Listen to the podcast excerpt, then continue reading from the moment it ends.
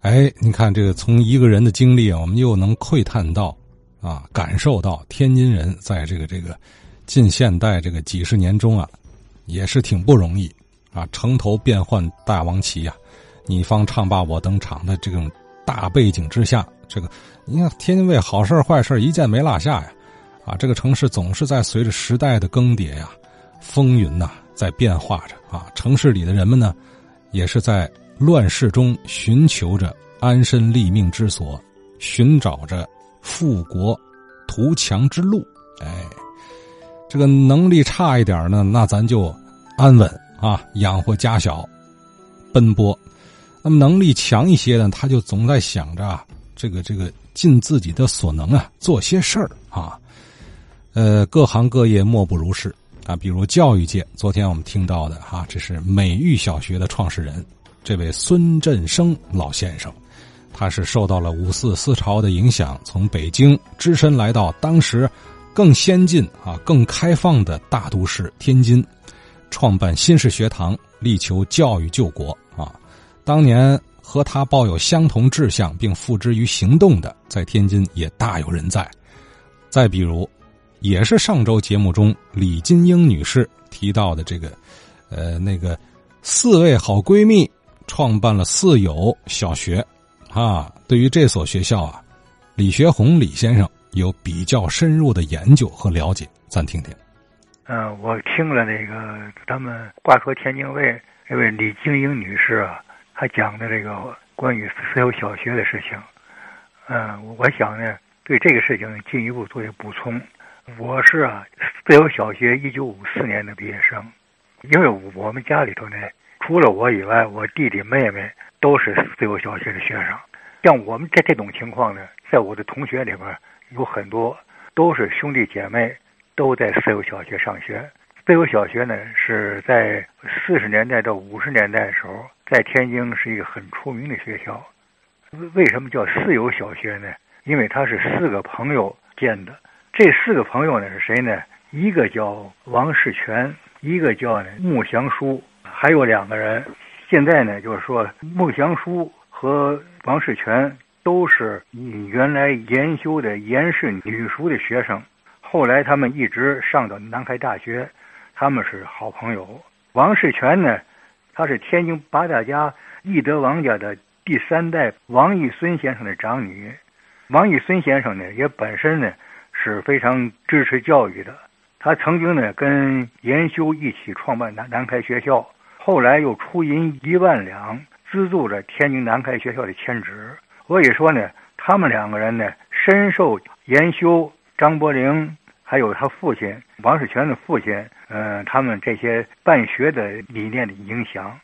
他们呢为什么要办学呢？就是因为当时啊，大约在一九三八年前后，这个时候呢，呃，日本侵略者已经占领天津了，但是天津租界呢。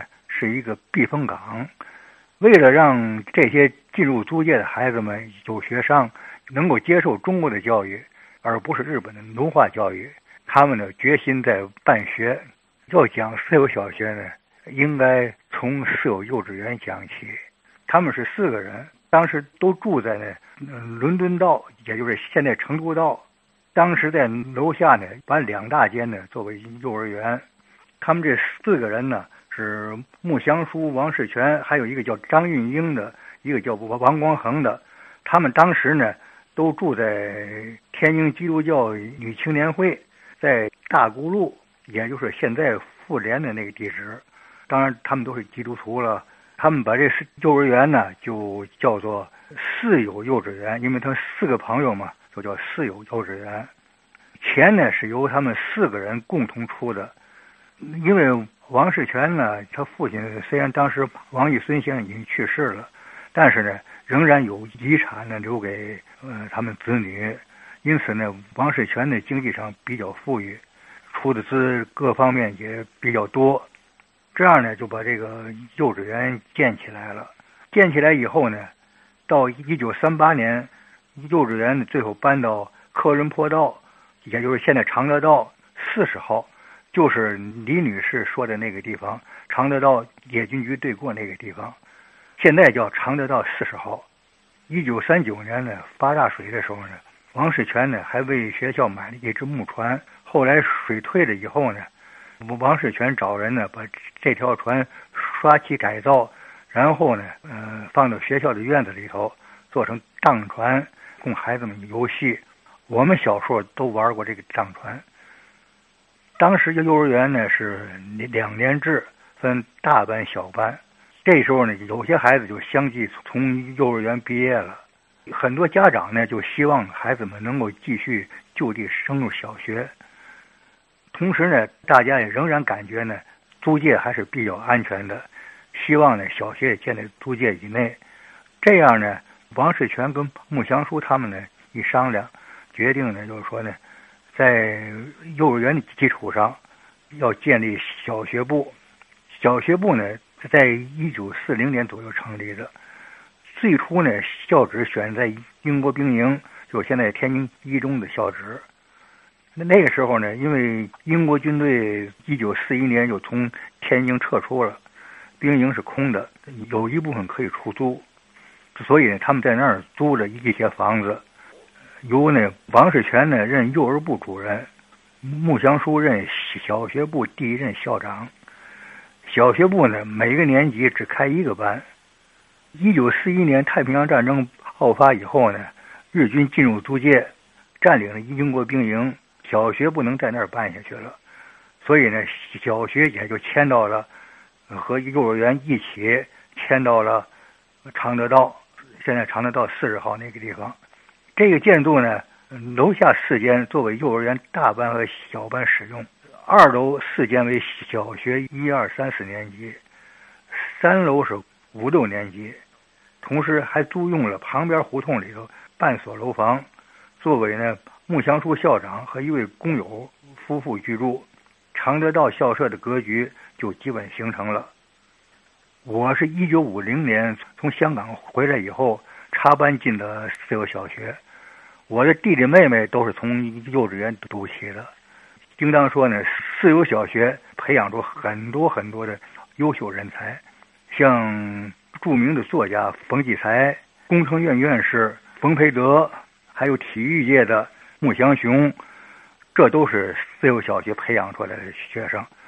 四有小学呢，虽然是私立学校，但是它的学费呢也不算太高。四有小学从一开始就得到了很多社会名人的资助。比如说，卢木斋当时直隶提学使就大力的支持自由小学的建立，调来了全部的呃使用的学生的桌椅，还有原来民国的时期的曾经做过教育部次长的林修竹先生，他就住在自由小学的旁边。林修竹长期从事教育，在天津期间呢，也很关心教育事业。和四有小学呢建立了很好的关系。另外就是说讲呢，那个张玉英跟王光恒两个人仅仅出资，没有实际参加四有的管理。四有主要管理呢是穆祥书和王世全。后来呢，四十年代初期，王世全结婚了，呃，当时呢也退出了学校的管理。这个时候呢，就是原来李女士就提到了。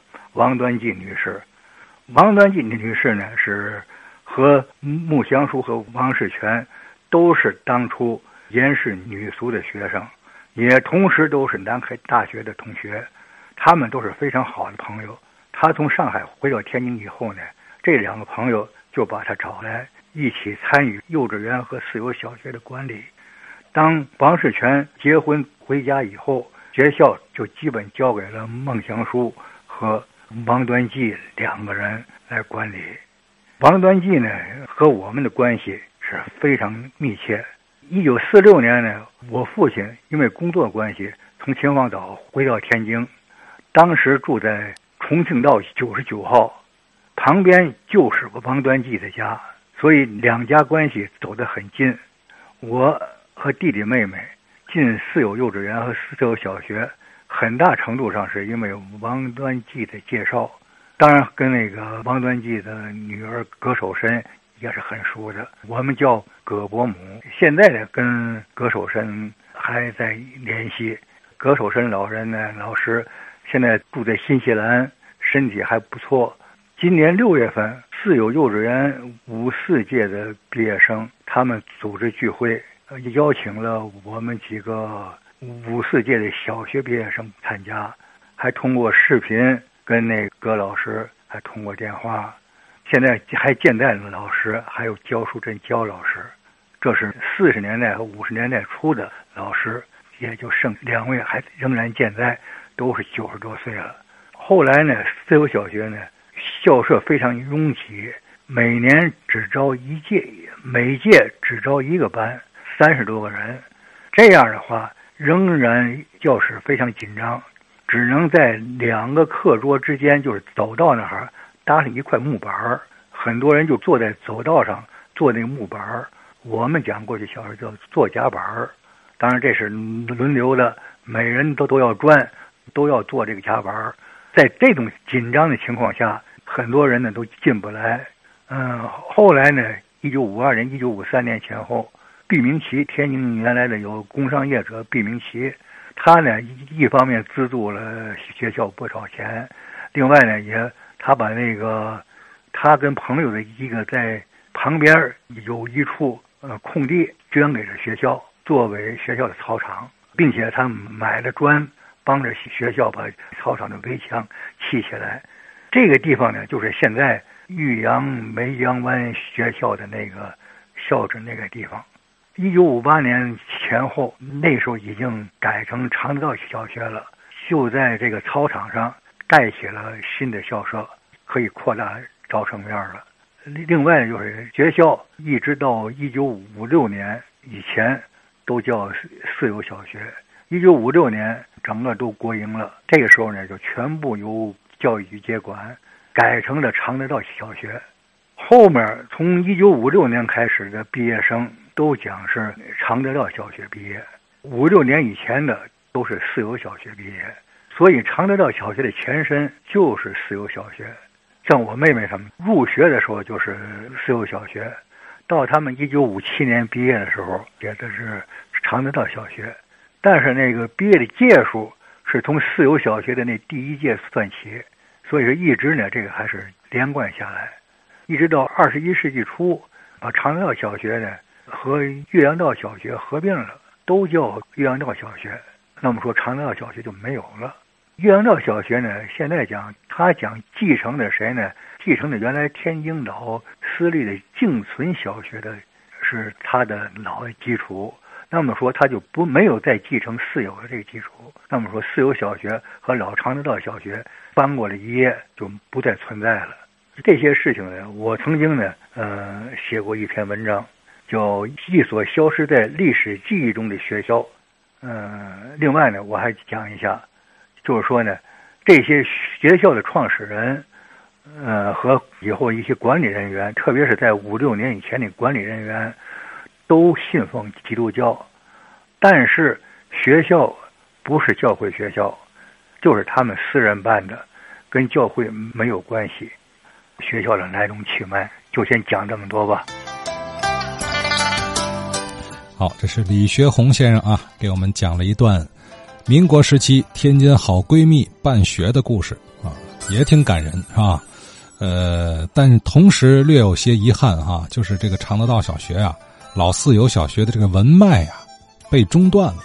哎，最近这些年，这个学校来回合并呢，这个的确有这样的一个结果，就是很多老校的文脉不得不中断。像之前我们说美育小学，其实也一样啊。那么这样的情况下，就更需要有心人逐一记录下来啊，这些前人办学的点滴故事，呃，这么多故事汇总起来，那才是构成了天津卫近代教育的一个图卷啊，然后才提炼出那些精神、那些文化啊，感染、鼓舞、启迪后人。